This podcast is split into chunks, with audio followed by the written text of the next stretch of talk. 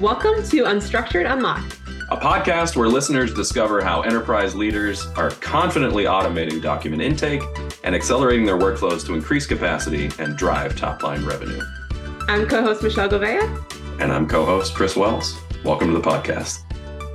Hey, everybody. Um, welcome to another episode of Unstructured Unlocked. I'm co host Michelle Gouveia. And I'm co host Chris Wells. And we are thrilled to be joined today by Alan Ringvald, co founder and CEO of Relativity Six. Alan, welcome to the podcast. Thank you so much. It's a pleasure to be here. It's good to see you guys. You too. We're, we're excited to have you. Um, so you and I go way back. Um, I know way Alan back. really well, but for for those out there that that aren't familiar with with you and Relativity Six, do you mind sharing a little bit about your background and, and how you got here? Yeah, no, for sure. Uh, I'm not sure how I got here myself. will be a good recounting of that story. Well, via via invitation for sure, at least here. good, good, good to know. Um, yeah, so just quickly about myself. Um, started my first company in college. Uh, it was kind of one of those uh, moments where I realized, uh, just like a small little insight, that um, doing laundry sucks and um, a lot of the my friends didn't know how to do it well and it's actually just a pain point and i still struggle with it honestly. Um, and there were a ton of laundromats outside of my college campus and i was like why hasn't anyone connected those two things together so that it could be serviced? Um, so built a platform around that um, scaled it while i was still in college to like i think it was like 15 schools by by the end of it ended up um, continuing on with that company for a couple years sold it to if you would believe it there were uh, larger players in this space and i sold uh, so, sold it to the largest player in the space and then um, thought building startups was easy. Um, and uh, boy was i wrong. Um, which is foreshadowing into everything else but um, then I, I, went off to google for um, four four-ish years, um, which was great. Um, really interesting experience, like being there pretty early, like right after the IPO. Um, so I'm dating and aging myself, um, and it was cool. Like got to do a lot of different things within there, but um, at the end of it, was looking kind of like that entrepreneurial bug was was at me again, um, and I got the opportunity to help start uh, a candy company in Boston. So um, I got pitched this idea that um, you know somebody wanted to start a company that made uh, candy that tasted like Snickers and Reese's, but um, came from all kind of naturally sourced ingredients, like you know good sugars, if that's even possible, like you know mm-hmm. fiber, like you know make it like a healthy type thing, but make it cool and fun and you know compete with Hershey's and Mars and all that. So I thought that was really interesting, even though I didn't kind of have any experience in CPG or anything. I, I thought it was cool. So I went on and kind of joined the founding team there to try to figure that problem out. Um, so I did that for two years and it was, it was a crazy experience, but you know, at the end of the day, like, you know, we got into 30,000 doors on day one. Um, like, so it was like a very large kind of launch uh, of a of an unknown brand, which turns out is not a good thing in CPG. Um, so that's a whole nother podcast, but um, kind of better to start smaller. But everyone loved our value prop. The product was cool, and um, we learned. I learned a lot there. Um, but so I did that for not too long, two years, um, and then I had an interesting situation happen where at that candy company we actually had a lot of like celebrity and like athlete type investors and you know one of them and became pretty friendly with um, one of the um, the pro athletes that was kind of involved in the product. And when i'd left the candy company he'd asked me to help him do some kind of like marketing and branding and um, agenting type stuff. Um, basically nobody cared about him from like a sponsorship perspective when he'd started. And he was like hey can you help me figure out what i could do and this was like pre-influencer so it was like let's make you a you know a channel and a brand and like let's connect you with the 7 million other patriot new england patriots fans that exist that you know like care about you and you could make money from them directly at some point. So that was kind of like the seed of a larger company that i ended up uh, running where it was like basically doing that for pro athletes kind of across uh, the board and internationally and all that. So did that, and then went off to um, um, MIT to uh, first work there, um, work there in the entrepreneurship kind of department, helping students commercialize ideas, and you know, ended up getting jealous and then deciding I wanted to go to school there myself. So ended up going to the business school and meeting my now co-founder at uh, the company I'm doing now, which is called Relativity Six. So sorry, I know that was longer than I wanted it to be, but hopefully, gives you I am. I'm on the edge of my seat to figure out how all of that yeah. gets to relativity six and what Me relativity too. six says. Yeah. It doesn't yeah, make any sense and I love it. right. It makes no sense. Exactly. Um, yeah, so, so, what is, what is the yeah. common thread there? Like, how do you, as a serial entrepreneur, figure out what to work on and why and how to make those choices? Yeah, I think it's just like moment in time, like looking at something and seeing like, could you turn this into some sort of a like business. Um, always that stuff always like the mechanics of that always fascinated me. And I figured, you know, my view is like, you know, I'm not smart enough to come up with some idea on my own, like, you know, thinking about it. But if I'm in the world and have context around me, you know, I can start, I can see some things and then love the idea of like executing. Like you know, you know everyone likes to talk about it but like let's what would it really take to make it real? Um and i think i have just enough time like recovery time after each one of them to forget all the horrible parts and there are many horrible parts. Um so yeah. No, that's so. great. What, what are some of those hallmarks that you look for in terms of an idea that's worth executing on yeah i mean it's classic but like like is there you know is there real pain? And is there like is there are there enough people with that same pain to make it worth the while right? If it, it's not too custom for like one type of per- like is there scale? I've always been fascinated by scale actually for whatever reason. Um, it's always my dream to like build something that scales. Um, and that's always i think that's like main the main criteria actually. Um, and then obviously a pain um, is a good one. That's why I think the candy company was interesting. There wasn't like enough pain, actually. It was more like us telling you to be healthier. And it's not really like there's no pain. I mean, there's obvious health pain, like, of course, but that's a later problem for a lot of people and they just don't want to think about it. It's the whole diag, you know, don't, don't diagnose it. Let's fix it later, which is obviously bad, but I think played out in the way that company ended up like it went really big and then it had to scale down a lot because not enough people i guess cared to be honest. Michelle yeah. you're gonna have to rein me in at some point but i'm gonna keep pulling this thread because i'm fascinated. When you say you're looking at the potential for scale does that mean it has to be blue ocean or you're willing into you're willing to tread into some bloody waters to to make that scale happen? Yeah no i mean i don't know of a blue ocean for anything that's actually like important or valuable. Um I've never. I would love to swim in those waters, but um, uh, I'm blood soaked. Always have been. Um, so yeah, but you can. But you can be faster to market, right? Um, and that's kind of what I'm experiencing at Relativity Six too. I think we hit on an insight. Um, that not to transition into that too much, but like because uh, I love talking about the past. But um, Alan's reining you in himself, Chris, is what he's saying. Fair enough. I'll stop. No, no. Um, go on. No, but um, yeah, like uh, if it's, I think if it's valuable enough, eventually the market or the environment um, kind of gathers for that. Um, but you can be quicker to market. Like, yeah, what we do now, I think we were really fast to market on an obvious problem. And we've had, frankly, like a ton of followers, um, fast followers. And so if it starts it could start out blue just to finish the analogy uh, it can start out blue but it gets red pretty quickly from my experience. Yeah. And then let me do one more follow up you talked about the pains that you forget after a long enough cool yes. this. Give me your top three. Top three what? Painful moments or what yeah, like what are the, what are those What's that? He, she tries hard to forget those, Chris. I want you to. I want you to unpack your trauma for us, Alan. That's what it sounds like. Yeah, um, we've got an hour. We've got an hour. Yeah, right. Yeah. Uh, no, I mean it's the it's just the you know the pain the pang of I think uncertainty that you live with. I think is the hardest.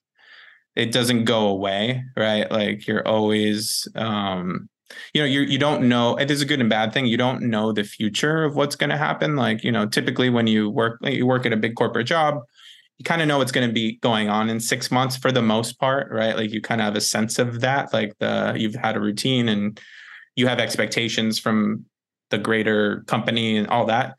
You know it's something like something like this for a very long time you have no idea what what things are going to look like in six months um, and you know that's it's painful but also the reason you do it i think um, but kind of just walking it doesn't go away right you walk around with it on the weekend you walk around it with your friend when you're with your friends or you're at a movie like it's not you you wear it you know um, and it just you know it can get to you after a while to be honest um, because yeah, there's no like, there's just a lot of uncertainty you're living with. No, I'm worried. Are you taking care of yourself? uh, not not enough. This is helping actually. Um, therapy's so expensive. This is perfect. Thank you. That, that's that's how we'll uh, market this episode. mm-hmm. Awesome. Real therapy. Balance therapy hour. It's perfect. Um, so so I will bring it back a little bit, Alan. Can you can you talk a little bit about what um, Relativity Six does? Sure. Yeah. how the idea came about. Yeah. 100%. Yeah. Um, I guess the, the best way I can say it is uh, back when I was in school, um, long time ago now, um, uh, it was more just like, okay, uh, AI and you know ML is very powerful and interesting. Um, lifetime value is something I've always thought about as well in all the companies that I've been with, um, involved with, and and I always thought that would unlock so much if you could actually do that well. Um, so broadly speaking, it was like a project about could we bring the the most modern like ML techniques together with data, whether that's external or internal, and start being accurate around LTV. And that's got a lot of different expressions. One would be around churn. One would be around like obviously like projecting out future spend. There's other kind of there. We kind of came out with like eight different components around LTV uh, we went with uh, one for way too long, and the the winner was actually sitting there the whole time. So for the first five years of the company, we went around selling around churn and retention and detecting propensity to churn. Um, and another one of those models was around upsell, cross sell. So they kind of two components, and it was an interesting talking point. It's certainly, in my opinion, not uh, a scalable business for a lot of different reasons, but we went down that path for a while. Um, and it wasn't until, and so we started the company in late 2016, actually. Um, and it wasn't until 2021, like Q2 of 21, that we took another one of our components and like turned that into a company and scale that from effectively zero to like many like multiple millions of ARR in a very short amount, like 18 months or so, and about 50 customers within insurance um, by like basically having one core insight and one core thing that we were solving. And that thing was drumroll, please. Here we go. it's answering the question of what is it that a company actually does. Now, that sounds kind of ridiculous. And when I tell my friends that, they're like, what do you mean? That's not a thing. But it turns out it's actually really hard to figure out if a carpenter is a carpenter, or if a carpenter is a roofer. They look alike, they have the same kind of names, they do a lot of the same type of work. It's just a roofer is way riskier um, than a carpenter from like a pricing perspective, let's say in insurance, right? And specifically, as you think about contractors, they're a tough class of uh, a tough segment because of the nature of their jobs. If you know they're on a job site and then a, cl- a customer is like, "Hey, uh, can you fix my roof?"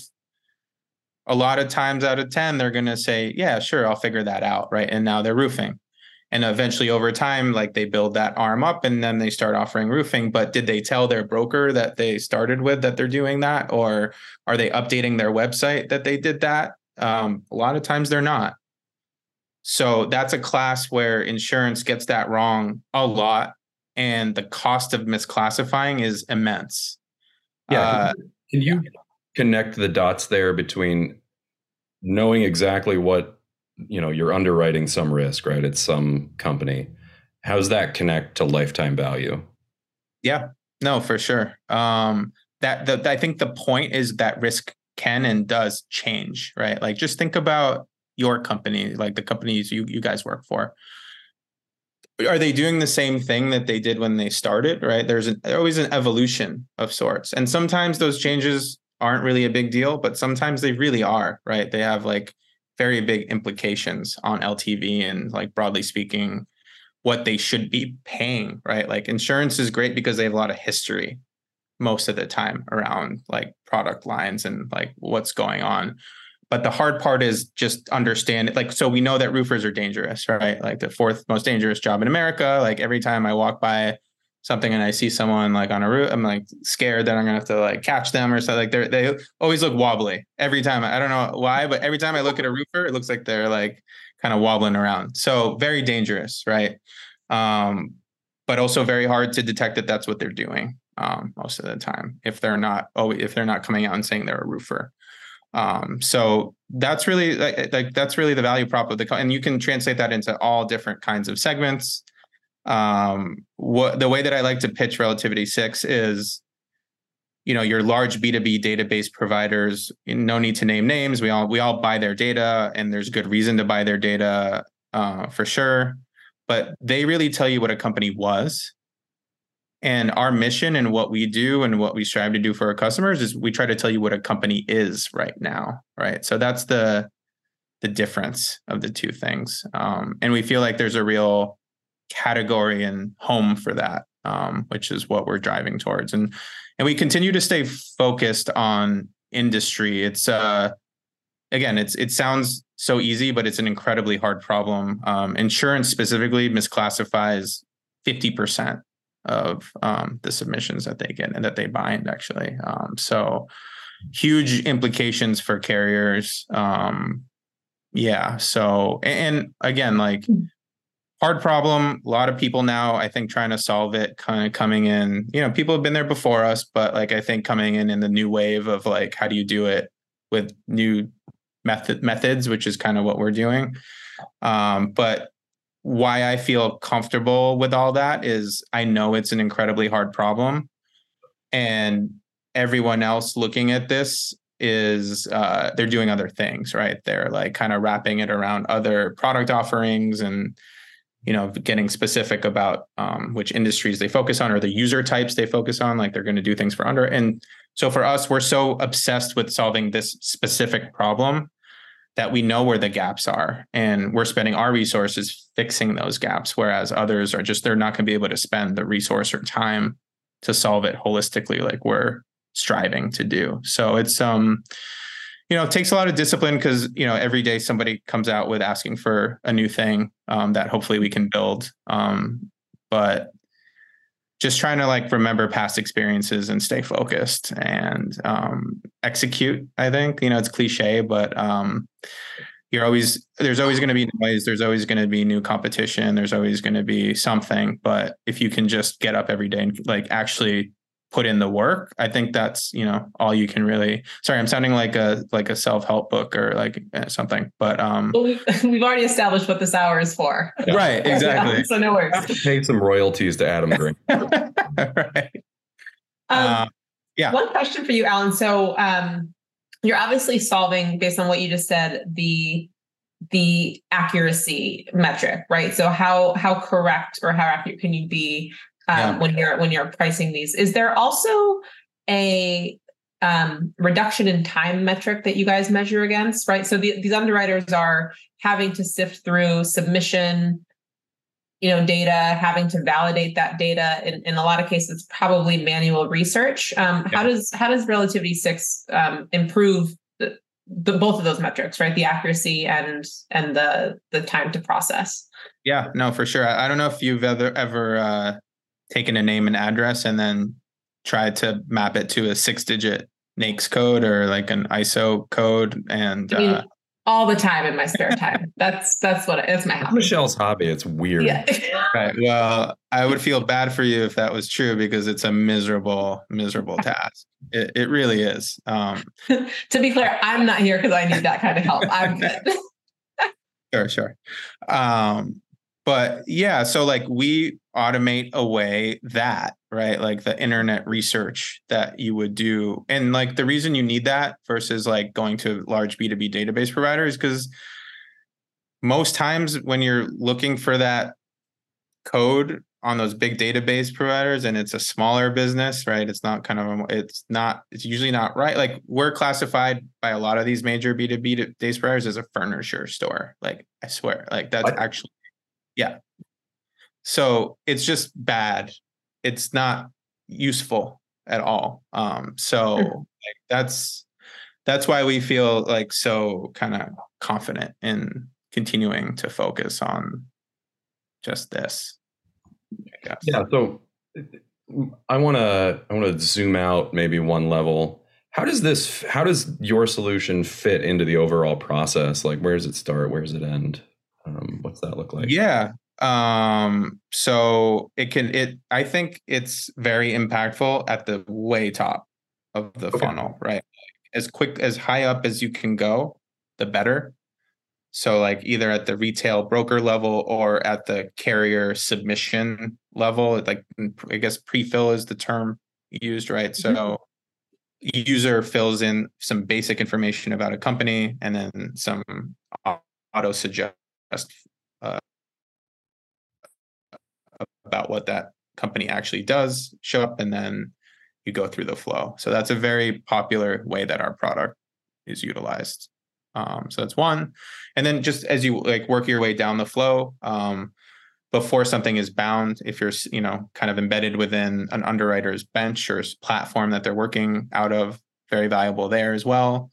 Um, post bind audit, right? So we've bound it, but we have a little bit of period of time just to double check then, and then um, pre renewal as well. Like, has anything changed before we go out and renew this policy. So I'd say those are the four. But I think generally speaking, what is cool in the future, and I think where things should go actually is more of a continuous monitoring versus, you know, in stages. You know, certain segments of businesses are always changing. And I think it's important that underwriters are alerted to that as much as necessary, right? Over but um, you know, certain moments in time, it could be really useful to know, you know, what your risk profile is as a carrier, really, right? Like, fine, maybe we classify them as a carpenter and they're really a roofer, but what's our exposure for the rest of the year? Like, let's keep tabs on this company and see like kind of what's it's going like, on. Like, I think like, that's really. Yeah, sorry, I was just going to say it's like repricing a portfolio no. every day for an asset management company, right?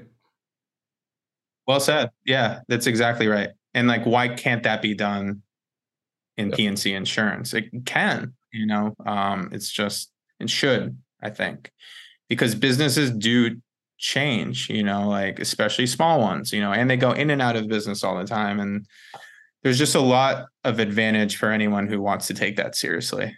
Yeah, like you guys are no longer. We, we talked a lot on, on the podcast about um, like when you're when you're partnering with vendors or when you're trying to automate a process, being fully kind of tuned into what you're actually trying to solve for. What are the metrics that matter and that are really important? Um, and Chris talks a lot about um, like the baseline of accuracy, right? Like you're never going to get to that that hundred percent accuracy. But um, sure. what's like when when you are partnering or going into insurance carriers or brokers and and you know pitching, is there like a, a surprise or a shocked moment when when they run a pilot with you and they have no idea how inaccurate maybe some of their book was or like what what's that process like? Like when you when you're selling the, this underwriting automation solution to them like what are what are they looking for? What are you actually solving for them? Yeah no it's it's a great question um and this is a you know pretty subjective data point in many ways which is interesting like um like the three of us could look at a business and like depending on sometimes how we feel kind of grade them differently. Mm-hmm. i mean and that's the reality of how it goes right? They're human underwriters looking at things and human brokers also looking at things. So context really matters um, as when you're grading right? So i think for us honestly it's much more about them buying into you versus like the hard you know like pilot because it's there isn't a one-to-one answer a lot of the times and if you're like comparing us to something that the underwriter did last year, right? They graded it. Like, no offense to underwriters at all, right? They do a lot of different things, but they get it. They get this data point wrong a lot. Like, you know, as any person would um, when they're going through things. So we try to like, you know, I think with us, at least at this point, uh, we have enough customers that keep using us and renewing us and and all that to say like, this is impactful, this is effective. You're probably running around 50% accuracy right now.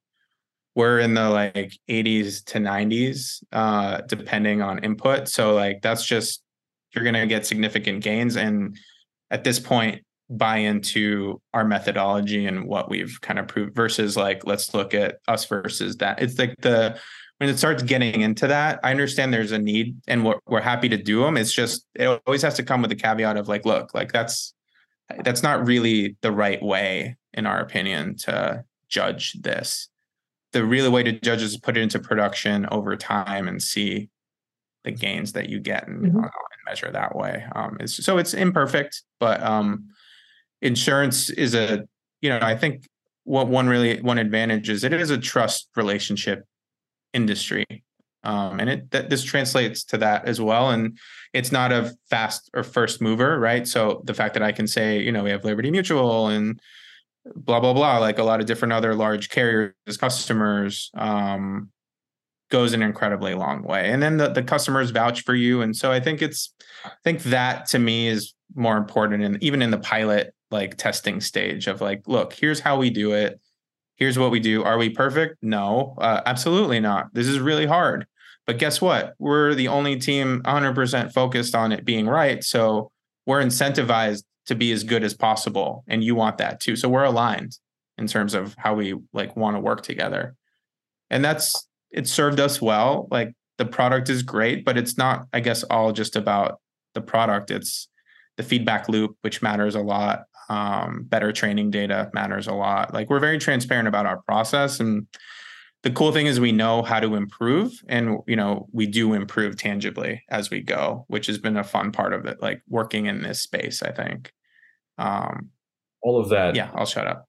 No, yeah. no, this is great stuff. It triggers a bunch of thoughts for me. One, one is um, you talked about how evaluating what a company is and does is a bit subjective, and then you gave a concrete number for accuracy. So what are the ingredients of that accuracy metric that you're talking about? So what sorry just to, to make sure I had it um so like how do we actually measure confidence and accuracy of a yeah, prediction? What, yeah, what's ground truth for example that you're comparing?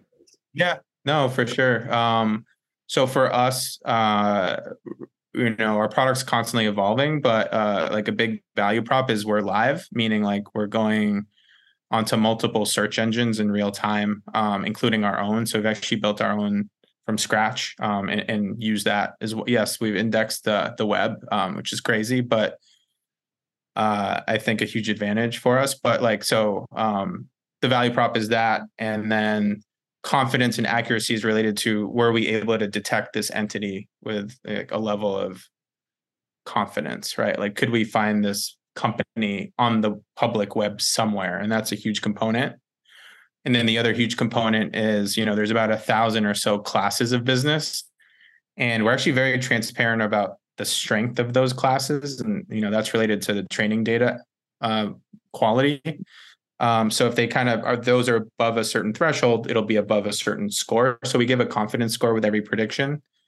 And what's cool and sounds like oh that's so obvious but like what we work really hard on is consistency around the confidence score meaning like if it's a 0.7 that means it's 70% accurate. If it's 0.8 it's 80% right? Stuff like that so that underwriters and underwriting groups and managers can confidently uh, set a threshold basically and trust that. And then they have their own risk tolerance for accuracy at that point right? It's just a lever that they pull. Um, so hopefully yeah. that answers no, it. Super helpful. If only all meteorologists were as disciplined as you all are. Um, the, the, other thing I wanted Sadly, to they are not. I think Michelle and I can both validate for you that um, there is a prime mover problem in insurance buying technology, but then at the same time, no one wants to be the last mover, and so you get a lot of peer behavior, and and so what you were talking about really resonates with me. Mm-hmm. Um, yeah, and no, it's a, it's a tough it's a tough way to go to market for sure. Sorry, uh, sorry. Go ahead, Chris. It's okay. I, the the other thing I want to do is sort of switch directions a little bit. And you talked about underwriting, how underwriters do their jobs. We've heard a lot that there's a talent gap in underwriting, and I was just curious your thoughts on um, where the opportunities are in the insurtech stack to shore that up, and how Relativity Six really helps uh, in and of itself. Yeah, no, hundred percent. I mean, from from my perspective, what I'm hearing on that end and how that impacts us ultimately uh, it, it's what i'm hearing is just really hard to hire you know good underwriters. Um, and you need really good underwriters to have a really good business.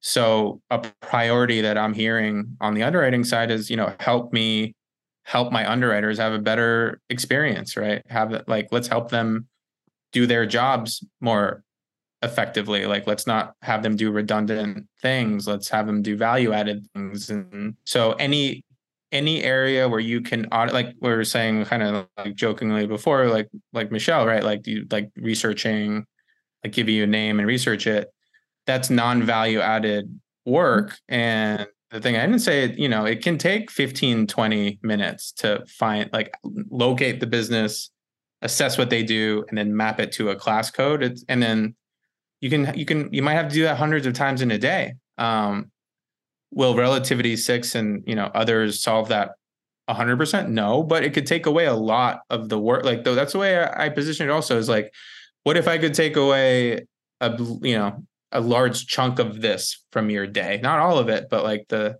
like a lot of it. Is that still valuable to you? And the answer is always yes because it's non-value added work that they shouldn't like a machine can help here you know? Um so that's kind of how we're that's how it's impacting us is it's just creating more demand for stuff like ours that can take care of the underwriters that are already there and kind of like supercharge them as much as when you know? Thanks. Um, i'm gonna shift i'll pivot um, from from that too. Um, the the topic that is on everybody's minds recently right is generative ai especially ChatGPT and you know we've talked machine learning and AI solutions have been um, around for for years and insurance carriers and techs have, have been leveraging those capabilities. But it seems that now that it can be in each individual's hands there's this there's new um, you know excitement about it how how do what are you hitting up against when when you're talking to insurance carriers or underwriters about um, Relativity6 vis-a-vis a, a ChatGPT like solution? And then actually, how do you think about um, AI becoming more available at the hands of an underwriter, um, how it would impact that that talent gap that we were just talking about? Yeah, no, for sure. I think about that one a lot, right? Like when that launched, especially ChatGPT 4,